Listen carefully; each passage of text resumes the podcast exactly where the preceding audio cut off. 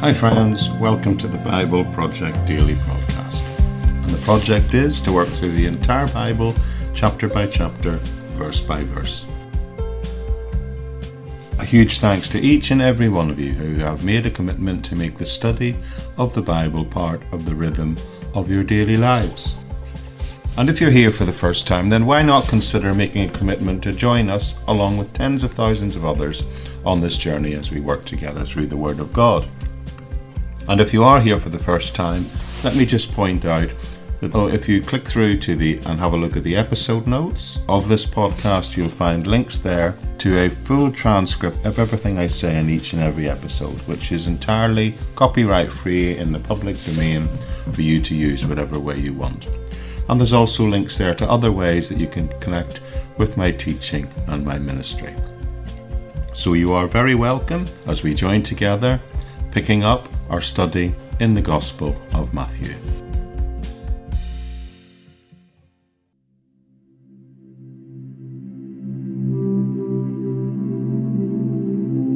Hi, friends, we're at an important point today. We're closing off this section, often popularly referred to as the Beatitudes, where we've been considering together how to gain the blessings of God by looking at these particular characteristics, attributes that God would wish us to develop, and the blessings we'll get if we pursue that and live that way. Now, it's important as we close off that up to this point we've been looking at this in things that are referring to internal righteousness. That's what Jesus has been talking about so far. But now, things as he closes off this section, which is really an introduction to the whole Sermon on the Mount, things take a change of direction because what he says, well, let's, let's read it. What he says is this Matthew 5, reading verses 10 to 12. Blessed are those who are persecuted because of righteousness, for theirs is the kingdom of heaven. Blessed are you when people insult you, persecute you, and falsely say all kinds of evil against you because of me. Rejoice and be glad, because great reward is in heaven, for in the same way they persecuted the prophets who were before you. All right, clearly, the people described here who are going to receive the blessings are those who are being persecuted. Now we know what that means generally, but we need to focus on what Jesus points out for us are the two reasons, the two main reasons why people are in fact persecuted. Firstly, he says it's for righteousness' sake in verse 10, and secondly, he says it's for my sake in verse 11.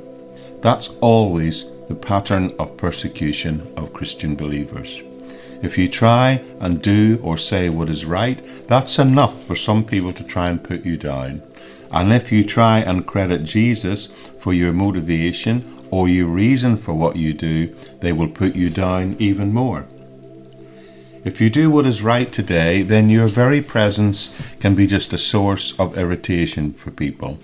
A very simple illustration of this as well. Just try driving along the road at the correct speed on a single lane road and just see how many people will come right up behind you and try and hassle you and press you into going faster.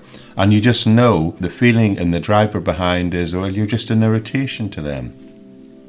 I heard a talk by a secular psychologist who helped people turn their lives around who were caught in the midst of addiction, and the starting point for them was to say they should start to clean up their homes and the environment in which they lived. And he recommended that they go out and try and improve the situation in which they lived, not only for their benefit, but in a way other people would benefit from it too and he told the story of one young man who made the decision. He lived in a block of flats which was surrounded on four sides, and there was a general area in the middle with a sort of courtyard. And he made a decision that he would go down there and he would begin to clean it up, pick up the rubbish, pick up the cigarette butts, pick up the detritus of addiction, and also clean up the area a bit and plant a few flowers. And when the chap reported back for his weekly meeting, with the psychologist, he said the young man said, You wouldn't believe the opposition and the anger I've faced. In his situation, it came as a attack of why are you wanting to do this? This is the area where we do our business, the drug dealers were telling them. This is our area to control. Why are you wanting to improve it and make it look better? Which quickly morphed into an attitude among some of his neighbours of, Why are you doing this? Do you think you're better than us? Isn't that interesting? It seems to be ingrained into people that they will love the dark and hate the light, but we'll come back to that later. So they will persecute you sometimes just for trying to do the right thing. But the other thing Jesus says here is that they will persecute you for my sake. Today in the world, many Christians are persecuted just for believing in Jesus Christ, particularly if they proclaim that He is perhaps the only way in which someone can be made right with God and get to heaven. Well, that's what Jesus means here when he says and he talks about them persecuting you for my sake. If you try and tell people that they should trust in Jesus, well, if you tell enough people, then you can, uh, what I can definitely tell you is that people will start to say all kind of not so nice things about you, or call you a hypocrite based on who you were before you were a believer. Matter of fact, Jesus says here that you're actually going to be reviled and maybe even falsely accused of things for his sake, which means you could very well be mocked, sometimes even insulted, sometimes discriminated against, and sometimes out and out persecuted. Now, I'd just like to pause at this point for a second and ask a question. Do you remember what was the last beatitude in the series of beatitudes that we looked at? It was Blessed be the peacemakers. Now he's following this by saying, Blessed be the persecuted. So I think it's reasonable to ask, is there any possible connection here? Well, interesting for me, because I think the worst verbal attack that I ever received in my life, the most aggressive verbal, almost physical threatening attack that I received was when I was in a situation and I was attempting to make peace between two groups of people. A leader of one of these groups I was trying to reconcile with the other railed against me personally for about 10 minutes, calling me everything under the sun, swearing at me, calling me things like proud, arrogant, and unrealistic. He got so angry at one point, he was screaming and spraying me with spit in my face as he spoke. I suppose that at least I could say, fortunately, at the same time, he shouted it so loudly his voice was a bit like a hairdryer in my face at the same time.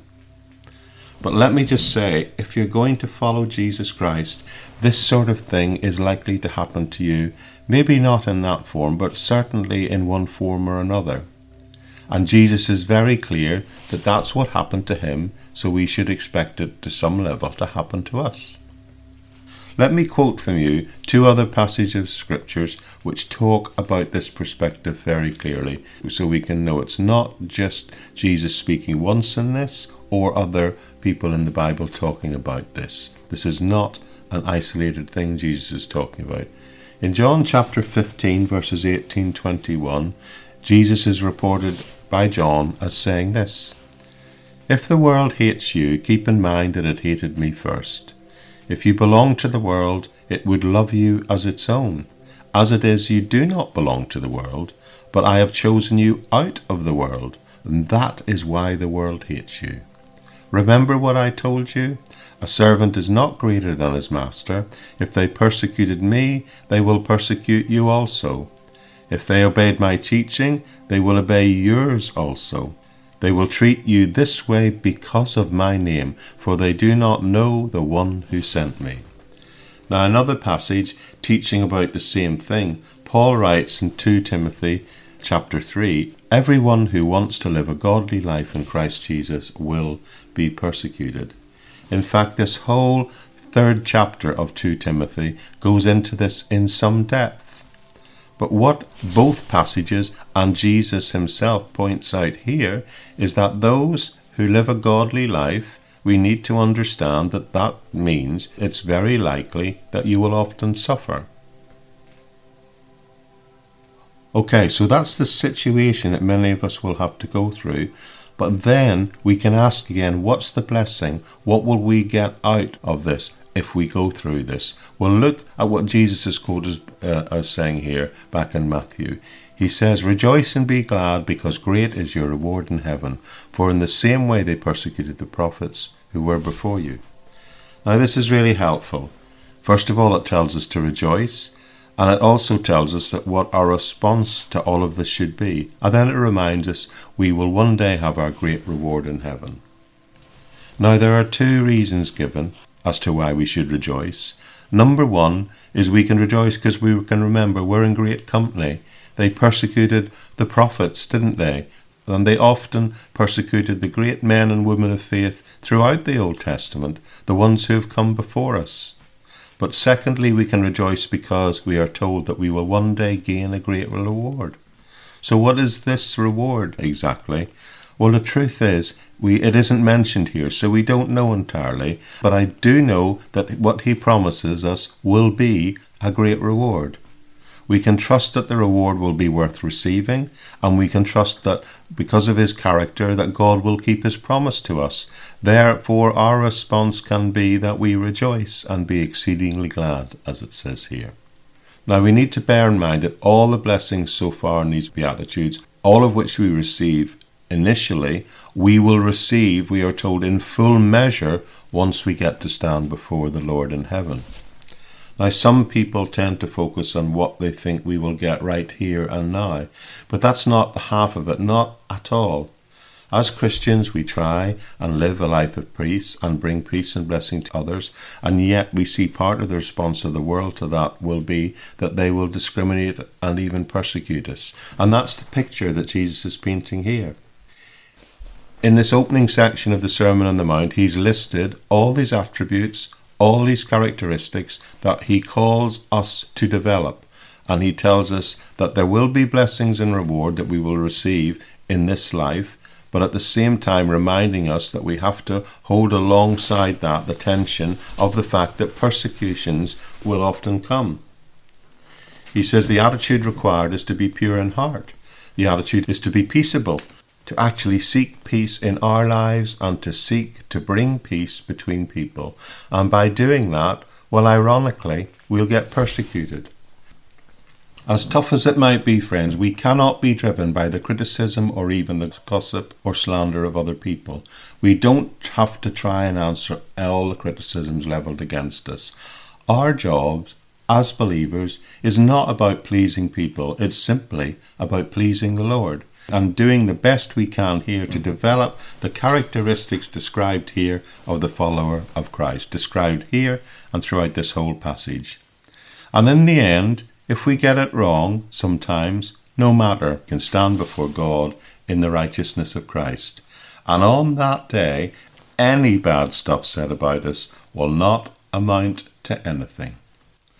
So, friends, aim to follow what Jesus has taught here. Aim to be pure in heart, humble, merciful, and be aware of your own shortcomings, but always hunger and thirst after righteousness. And you know what? Always try and seek the path of peace in everything you do. Then your great reward can be that one day you will stand before the Lord Himself and inherit the blessings of a child of God.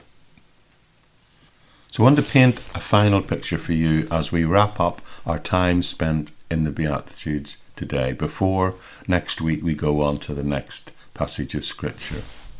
And I want to paint that picture for you by telling you the story of two children who were asked to produce a painting. One that they were called upon was to depict their idea of peace. One child painted a scene of a quiet lake nestled in a valley between two hills. There was no wind blowing even to ripple the waters. Nothing was seen to disturb the tranquillity. The other child painted a picture of an enormous waterfall with a huge oak tree hanging over the roaring edge of the waterfall. The tree's branches were being beaten and tossed by the savage wind and the tumbling water. But under the arch of one of the large limbs, dangerously near the turbulent water, you could see the image of a tiny sparrow in a nest nursing her chicks. Surrounded by the roar and the danger of the wind and the waterfall was this little sparrow, still undisturbed and protecting her chicks. Now, that, I believe, is the true biblical picture of peace, and that is the picture that Jesus is painting here for us. If I have a pure heart, if I'm seeking peace, then the storms of life can rage outside, the winds can blow, the rain can fall, but I can still have peace with God. The storms of life will no longer have the power to do any damage to me eternally. Now, it doesn't mean I won't be buffered today, but nothing can happen that when in any way can threaten to rob us of our eternal peace, the peace that we have that God has given us by a gift of grace through Jesus Christ, God's Son. Now, before I close this important passage of Scripture, I'd like to just say one more thing. What we've done is we've gone through all eight Beatitudes, and next week we'll pick up the text and begin to work through the rest of the Sermon of the Mount. But as we close this opening section off, I want to make two observations because we've gone through a lot of important stuff these last nine or ten days stuff that we really need to take on board. Now, I said right back at the beginning that a lot of people will compare this passage in the Beatitudes with the Ten Commandments, and I also stated how people can often name some, if not all, of the Ten Commandments. Some Christians can name most or not all of the Ten Commandments. But if I wonder if I was to ask even Christian believers to name all eight of the Beatitudes and explain what they mean and what the blessings that we will receive if they develop these godly characteristics, I wonder how many could actually do this. In fairness, the Ten Commandments are probably easier to remember. Don't lie, don't kill, don't steal, don't swear, don't commit adultery, don't have any gods before the one true God, don't worship false idols. Don't covet what other people have. Respect your parents and keep the Sabbath. But probably even more profound and even more far reaching in terms of their internal reach into our internal lives are what Jesus teaches here. So I'm going to try and make it as simple as possible to help you understand what they need by saying there are just two great things you need to walk away from these Beatitudes with. Number one is that Jesus is describing internal righteousness. As we go through the rest of the Sermon of the Mount, that's going to become more and more clear, even though I would say he made it unmistakably clear here in the Beatitudes, which is the introduction to the whole sermon. All of these Beatitudes, in the final analysis, have to do with us moving from just exhibiting external righteousness to having the right internal attitude. However, we've reached at this point where we've landed on this last one, which is about being persecuted, and it sort of doesn't fit in in quite the same way as the others, does it? But if you look at it carefully, what we can see is that when persecution happens, it only happens on the outside. It is external. We can still remain blessed within. God blesses believers now internally, but this passage is teaching he will reward us later eternally. Those who are dependent upon him spiritually are meek and gentle, don't show pride, have a continual, intense desire for internal righteousness, live a life where we show mercy, have internal purity, and make constant efforts to live in peace with others and actually help bring peace between others. And if we are the people who rejoice in all circumstances, then we will be continually blessed internally in spite of any turmoil that might be ranging around us externally. But there's a second thing that's really worth understanding here, and this second one is critical, there is simply no doubt in my mind that in this passage, what Jesus is after is that you and I should manifest these characteristics and attributes being described here, so that we will be blessed in this life, but also understanding that the ultimate fulfillment, the ultimate blessing, will come in the fulfillment in the kingdom in the future. You will experience it partially now, but all these blessings will assuredly be completely fulfilled in the future. So if you remember that these are internal attitudes that will get rewarded internally today, but will be rewarded externally and in every way you can imagine later in the future. God will bless those who are dependent on Him by giving them the very kingdom of God. God blesses those who are spiritually mourning for their own sinful state and the sin of the world by comforting them, but comforting them not just today, but with the promise of heaven in eternity. God also blesses the meek by giving them the promise of an inheritance of the earth, which will happen when Christ returns to rule on the earth. And God blesses those who have a continual, intense desire for internal righteousness with partial righteousness instinctive and intrinsic righteousness now today, but completely imputed righteousness later when we stand before God and we can say we are right with God because what Christ has done for us.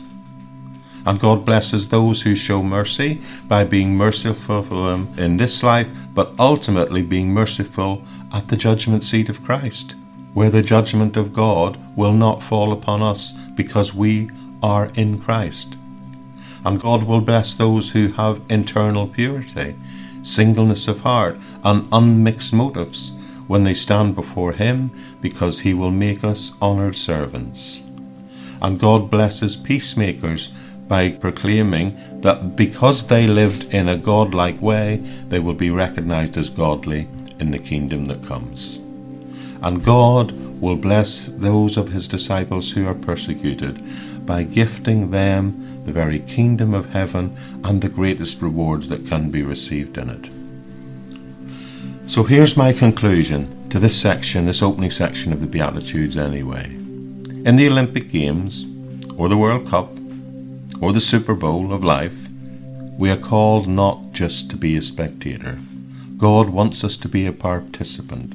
Don't just rest on the fact that through Christ you've been made right with God. Be a participant be a disciple, and we do that ultimately by developing these godly characteristics that have been mentioned here.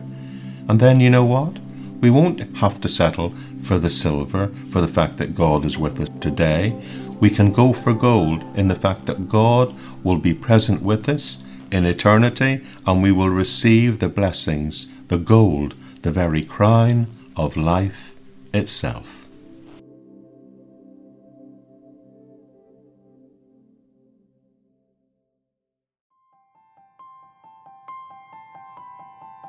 Okay, there, there we are, people. Thank you for staying with me.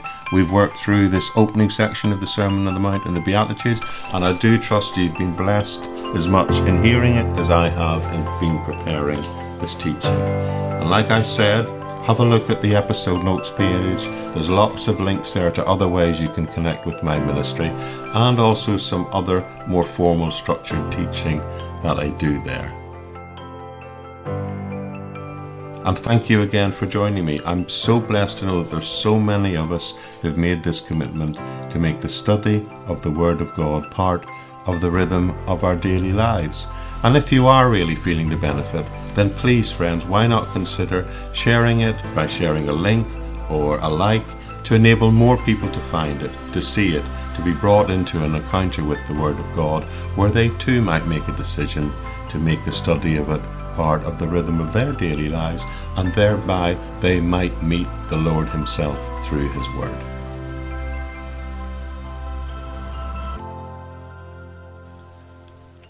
But for now, thanks again, and I'll say bye bye, and we'll launch off next week into a new section where we'll be picking up at Matthew 5:13 and thinking about what Jesus tells us about how we might live in a world that is decaying all around us. So that's it for today. Thank you so much for joining me, and I'll see you back here very soon on the Bible Project Daily Podcast. Bye bye for now.